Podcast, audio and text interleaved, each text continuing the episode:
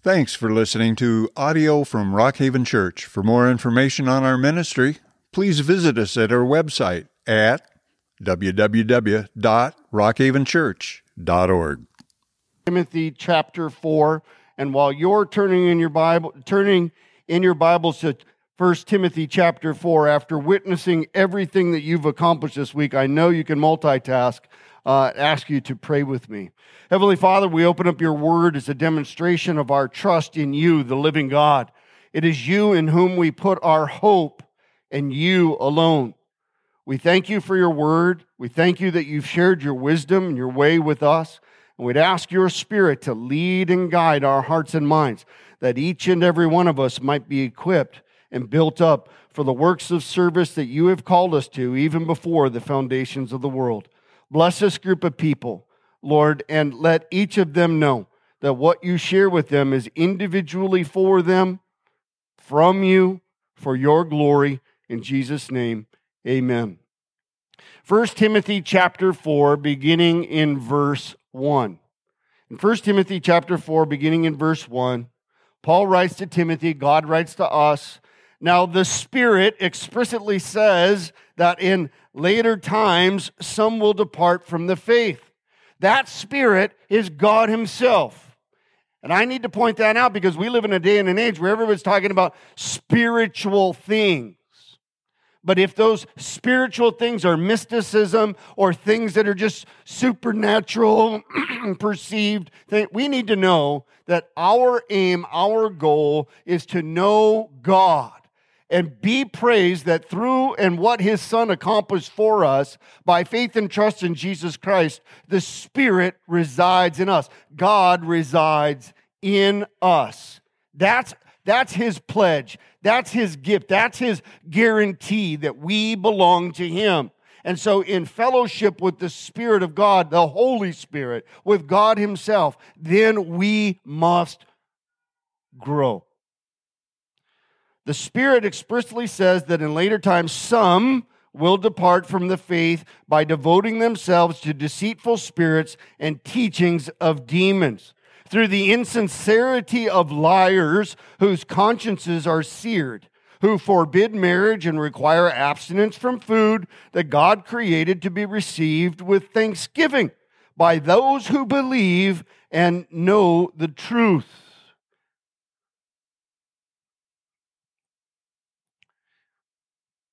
Who believe and know the truth. I, I think the stool is probably still out in the concession stand.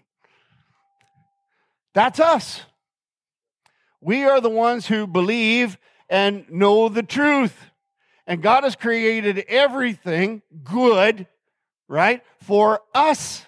And we need to grow in our knowledge and understanding. But we live in a world, in a day, and an age, in these later times where some are already abandoning the faith. And part of that for multiple reasons, right? The first reason is, the first reason is, like Paul writes, there are some religious teachers that are no longer teaching God's word. And they're sharing with good intentions or with whatever, whatever, however you want to go through it. They're tweaking and changing God's word, right, because of a, an insincerity. They're saying, "I look, I'm speaking for God," but they're not sharing God's word. They're just, they're making people feel good because they're more concerned about what people think than what God thinks. And if I could show you that we could go through all of this through the book of First Timothy. But the very first thing we need to know, and the warning is, is that if you've put your faith and trust in Jesus, you believe, then you must know the truth. Because we know in other parts of, right, Jesus says, the truth will set you free. Free for what? Free to grow and in service of Jesus so that then others might know Him also. And so, in our study, when we go back to Mark and we look at the latter things, it isn't for us to just be tantalized about the signs of the second coming of Jesus. Rather, when we study any of God's truth, we study those things so that we might be assured and equipped, and in that assurance and in that equipping, not waver or fall away from the faith. because the Spirit that is put inside of us as a deposit, as a guarantee, is there to keep us in step, in step with the things of God and what it is that He wants to do. Uh, verse four, for everything created by God is good. Nothing is to be rejected if it is received with thanksgiving, for it is made holy by the word of God and prayer. I was thinking about that. So uh, everything, everything that God has given us. Now, if we would look at those who had forbid marriage and certain meats, and we could go through the historic lessons of all of those things, but in the early church at times, right, and the uh, Jewish believers kind of growing, they once upon a time, the law told them they couldn't eat pork. You know, they couldn't have pork. They couldn't have this. They couldn't have that. And uh, what Paul is saying is, no, no, no, no, no. What Jesus has done is so perfect. He's abolished all of those things. Now anything is permitted. God's made all of these things for us, and we enjoy them, right? According to the covenantal law, according to the word and prayer. And the prayer part is fascinating to me because, you know, it's not like we can, by our prayers, make anything good, right? I don't have the power to do that. Only God is good. Only God can make things good. But what I do have in prayer is an opportunity to participate in the things of God that are good. Okay? And what I mean by that is this is the action point. Paul said to Timothy, in later times, the Spirit says some will fall away. But there's an action point for us. All right? There's an action point. Now, you know, and we've talked about over and over again, our abiding relationship with Jesus is dependent upon God's word and prayer. Through God's word, He talks to us, and through prayer, we talk to Him. And in sharing that, in sharing that, we have this fellowship where God knits and builds and works through us. Prayer in our Midwestern, right, uh, uh, lifestyle and who we are. When do we pray? Some people say, well, I pray in the morning. And some people say, well, I pray right before I go to bed, which is great. But the other thing we do is we always pray before we eat, right? Or at least we do, or should, can, sometimes do. But you know why prayer and meals go together? Because of this passage. Because of this passage. You see, God didn't, God, God, He created us that we have to take in nourishment. We have to take in nourishment, right? If you don't eat, what happens? You don't last long, okay? But then because He's wired us that we have a must, we must eat to take in nourishment, He wants to give us an opportunity by word and by prayer to demonstrate He's good. So when we pray before meals, what we're doing is we're saying, look, I thank you for this physical thing, and I, I, I, no, I'm dependent on you. I trust you. Three times a day, I trust you. Four times, all day, I trust you. And you and you alone are good. You know, it's the same thing with rest. Same thing with rest. God grants rest to those whom He loves, right? We go through rodeo week. I don't know about you guys. My head hit the pillow and I'm, poof, I was out, right? And it's like, I mean, it's kind of a letdown that the rodeo's over. But my body's saying, you can't do one more day. Okay? But, you know, again, because God created, gave us rest, He's created us to sleep, we can take that time too as a purposeful opportunity to thank Him that He's good, right? That we know that when we lay our head down, we're not only taking in the rest and and and, and the, the what we need for our welfare, but we know that when we lay down our head and we close our eyes, we are trusting Him that He's going to continue to take care of all things, right? So God, through His Word, given us this gift of uh, of of His Word, of His Spirit, of prayer, and He's done all these things that we might grow. that we might grow, and what's more, that we might accomplish the mission for which He has set in us. Now, many of you have heard me say this before, but I love the passage, and I think it's perfect time to put into context what Paul is saying. In First Timothy chapter one, verse five, Paul tells Timothy, God tells us, it's simple. The aim, the aim, the goal, our charge is love. All of this, the, our, the, the, the goal of our instruction, all that God is doing in us is so that we might know His love, and what's more, that we might grow in that love and love Him and love one another and love the world in which we live. That love which comes from a pure heart, a good conscience, and a sincere faith. A pure heart that God makes, a good conscience in participation with it, and a sincere faith. That sincere faith is rooted in humility. You know, the very first sermon I ever gave was in nineteen ninety-six, eight, sometime. Oh, this is the other phrase. I learned this week. I was talking uh, to a guy who tells more stories than me. Can you believe it? And he's sitting there, he says, I don't remember if it was eight, nine, it might have been fifteen, sixteen years ago, years ago. And now that's where the phrase comes from.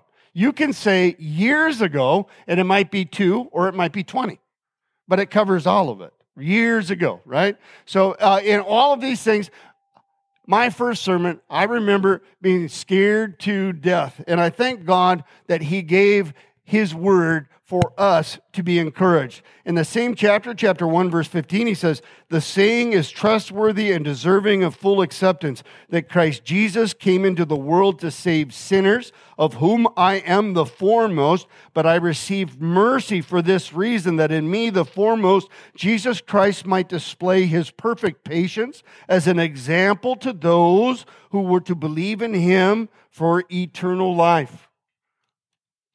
God shares his love with us, gives us his Spirit, gives us his word, invites us to pray, invites us to know the truth, and in doing that, he's done all these things so that we might exhibit the things we know of him and share that with a world that is yet to know him. All right? And so this, this work that we're called to, these things that we are called to do, continue with me in chapter four, verse six. If you put these things before the brothers, you will be a good servant of Christ Jesus, being trained in the words of faith and of good doctrine that you have followed. Now, a little note to Timothy, just kind of on the side. Paul has left Timothy in Ephesus. Timothy is the church plant pastor there in, in, uh, in Ephesus, and Paul is reminding him that the things that you and I are talking about today in this letter, it's good, it's good to teach others these exact same things. So this isn't just for a pastor, this is for you and I, that anything that God shares with us, it is good for us as good servants trained by his word to share that with other people. Don't be distracted is what comes next. Look with me at verse seven. Have nothing to do with irreverent, silly myths. Rather, train yourself for godliness. For while bodily training is of some value, godliness is of value in every way, as it holds promise for the present life and also for the life to come.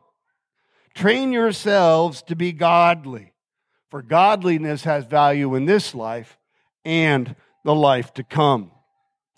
I love that word of training because it is the permissive call of God for us, who we are, and his call to grow for us to train instead of try. You know what I mean by that? We live in a world where people are willing to try. I'll try. I'll try the God thing, but if it doesn't work, I quit. That's what happens with trying. If somebody tries a thing, they try it on, and it doesn't fit, then they let it go, right? If you try something, and it doesn't work, oh, that's fine, I'll try another thing.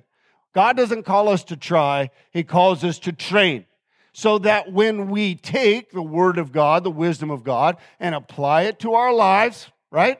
And we mess up or we fail in the exercise of what he's called us to do and the life application of his word. When we fail, we don't quit.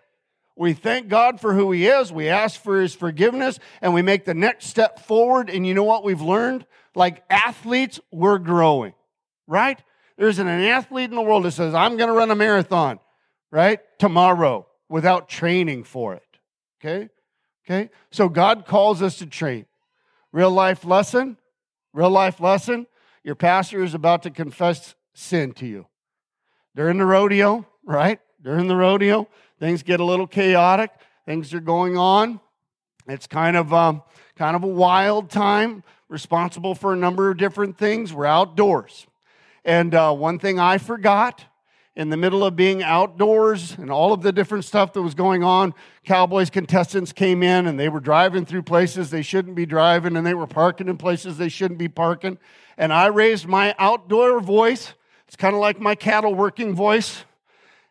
And right there's your hint that when I raised my voice, it came across as angry, and I didn't mean it to be angry, but then the cowboy barked back at me. What are you barking at me for? I'm not barking at you. Yeah, you are barking. And round and round we went. I felt horrible. I felt horrible. And I was grateful and thankful to God, right? In that moment, I was convicted. I was like, Lord God of heaven, please forgive me. And I'm in training, people, just like you. God of heaven, please forgive me. Give me an opportunity to make this what you've called it to be. And by God's grace, I found that cowboy behind the buck and shoots. And in front of God and everybody that was gathered around, and I walked up and I said, are you the one in the in the truck and the, and the camper? And he said, yep. And I said, I have sinned against you, and I need to ask your forgiveness. I shouldn't have raised my voice, and it came across as barking, and I'm sorry. Please forgive me. And he said, no, boy, we're all good. We're all good. I get it. I get it. But you know what's more is there was another couple that watched that whole incident, and God gave me an opportunity to go to them and say, I know you were there when we had our little deal, and I need to ask you to forgive me too, because that's not who I believe or what God has called me to do. And I really am not mad, but it all came across like that. That's what training is. Training is willing to jump into the world and to live life and, and to take God's love and His truth and apply it in such ways that others might, by our actions and seeing those things, right, not feel like they have to be perfect, but God's forgiveness is enough. God's love is what motivates us, what, what drives us, what compels us to continue to do the things we do. And He says that this godliness, this godliness in which we are training for has value in this life and the life to come. What does that mean? What that means is, is that our actions, the, the things that God has called us to, the very reason that He has saved us and shared with us His love, and then asked us to go and love Him and love others and make disciples. There is an everlasting value to that. What might it be? I've heard preachers and teachers say, it's your, it's the jewels in, in your crowns that you get when you get to heaven. Well, ladies and gentlemen, I, I have a, I have a, in that piece of Scripture, when you and I get to heaven, we don't bring anything with us. He gives us the crown so that we have something to give to Him. We don't wear those around in heaven, right? You just lay that down and walk away. But the gift that He's given us, the value of godliness in this life, is the opportunity for us to experience the love of God, the grace of God, the mercy of God, the forgiveness of God, and the value in the life to come is in the men and women whom by our witness will also put their faith and trust in Jesus unto life everlasting. We must be about the work that He has called us to. Uh, can, would you look with me uh, at verse nine? He says, the saying is trustworthy and deserving of full acceptance. This is the second time Paul has said that. Paul said that in, in chapter one. He says that this saying is uh, trustworthy and deserving of full acceptance, that, that there is a gospel and that, yes, we are sinners, but, but God has saved us and we are so very thankful. Here the saying is trustworthy and deserving of full acceptance. For to this end we toil and strive, for we have set our hope on the living God, who is the Savior of all people, especially of those who believe. Some, some manuscripts, some translations say uh, in verse ten, for this end we toil and suffer. For this end we toil and suffer. And for those of you who work concessions and volunteered root beer floats on a historic crazy, wild set of evenings, you're like, yeah, I know what suffering is. For this we toil and strive, that we have put our hope in the living God. That's important, because do you remember, this brings us full circle. Why some are leaving the faith? Some people are leaving faith because they have put their faith and trust in men. They have put their faith and trust in what people think of them. They have put their faith and trust in brick and mortar. They have put their faith and trust in their aspirations in the world. They have put their faith and trust in, you know, what self-confidence that they determine. But God has called us to fix our trust, our hope on the living God, the God of the living. That is important also in the day and age we live, because oftentimes people are right fascinated about the things to come, that somehow our faith in God is all about our going to heaven. But God is the God of the living, who makes a difference in us now, and through that difference for the benefit of other people, that they might know Him too. And Rockhaven Church, and all that you've done, and all that you continue to do, and all that you plan to do for His glory and now in the future, well done. Because that's the reason He has put His Spirit in our lives, that others might know Him too. Mary, why don't you bring your team up? For this we labor and strive. I think it was um, I think it was Lou Giglio, Louis Giglio, that said there is no such thing as an unsent Christian. If we have put our faith and trust in God for our salvation, each and every one of us are sent to make a difference in the world, to labor and to strive. For us, that this week, that, that labor, that willing to work, right, represented by six hundred seventy-five free root beer floats downtown, and our striving or our suffering in the most crazy and chaotic uh, uh, uh, uh, concessions that the rodeo has ever known. All these things were our training in godliness, a willingness in light of what God has done for us in His Son Jesus to go, to be sent, to labor and strive for the glory of the living God. Paul continues to write, O man of God, flee the things of the world. Pursue righteousness, godliness, faith, love, and steadfastness. Fight the good fight of faith. Take hold of eternal life to which you were called, about which you were made the good confession.